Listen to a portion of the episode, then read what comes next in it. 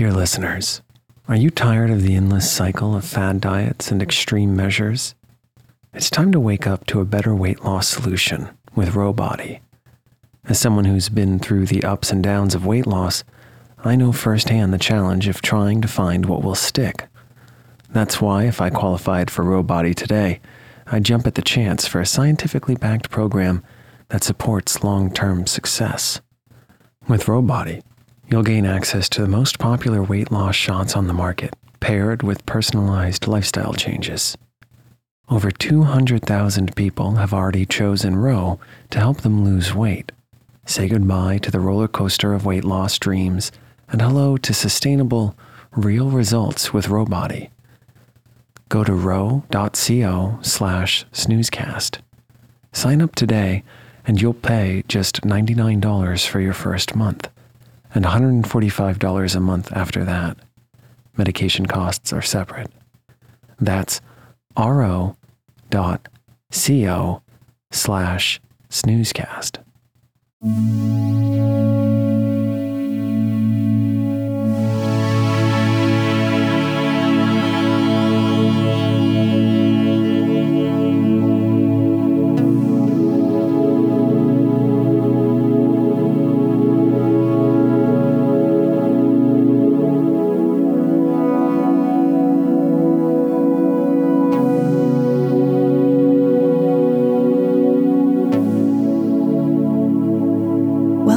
Snoozecast, the podcast designed to help you fall asleep. Find us on snoozecast.com and follow us on Instagram at snoozecast to find behind the scenes content. If you enjoy our show, please write a review on the Apple Podcasts app. Please know that we read and appreciate every single one. Thank you to our listeners who have written a review already. This episode is brought to you by our Patreon supporters and by A Magical Feather. Tonight, we'll read a sleep story called The Bird King and the Mermaid, adapted by Snoozecast from The Story of Tremsin, the Bird Czar, and Nastasia, the Lovely Maid of the Sea, found in Cossack Fairy Tales, published in 1916. The Cossacks are a group of predominantly Orthodox Christian people who speak a Slavic language and originated in Eastern Europe. They played an important role in the historical and cultural development of both Ukraine and Russia.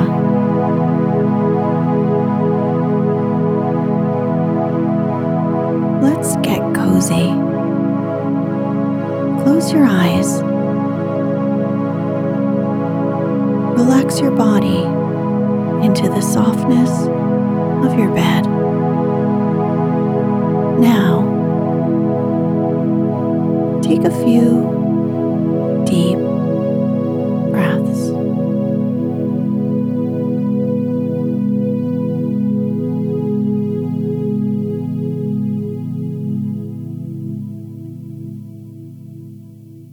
There was once upon a time a man and a woman, and they had one little boy.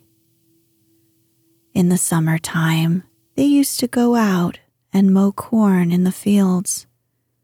And one summer, when they had laid their little lad by the side of a sheaf, an eagle swooped down, caught up the child, carried him into a forest, and laid him in its nest.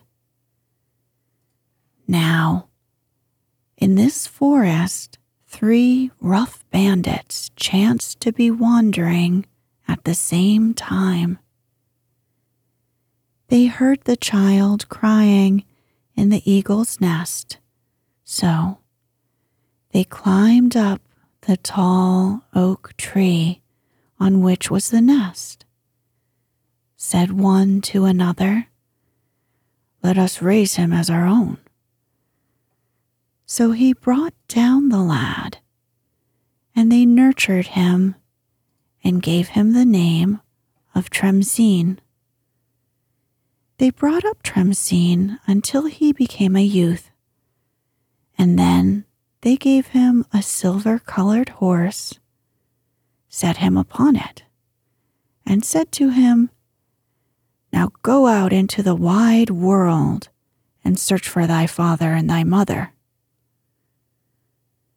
So Tremsin went out into the wide world and pastured his steed on the vast steppes, which were the flat grasslands of Eastern Europe and Siberia. His trusty steed stopped trotting along one day, turned his handsome neck to look back at Tremsin, and spoke. He said, When we have gone a little farther, thou wilt see before thee an extraordinarily beautiful plume lying on the ground. It will be a feather from the bird king. Do not pick it up or sore trouble will be thine. Tremsin listened to this thoughtfully, and they went on their way again. They trotted on and on through ten kingdoms known as tsardoms, and on they went until they came to another empire where lay the feather. And the young lad said to himself, Why should I not pick up the feather when it shines so brightly, even from afar? And he went near to the feather, and it shone so that the like of it cannot be expressed or conceived or imagined or even told of in tales. Tremsin picked up the feather and went into the town over yonder.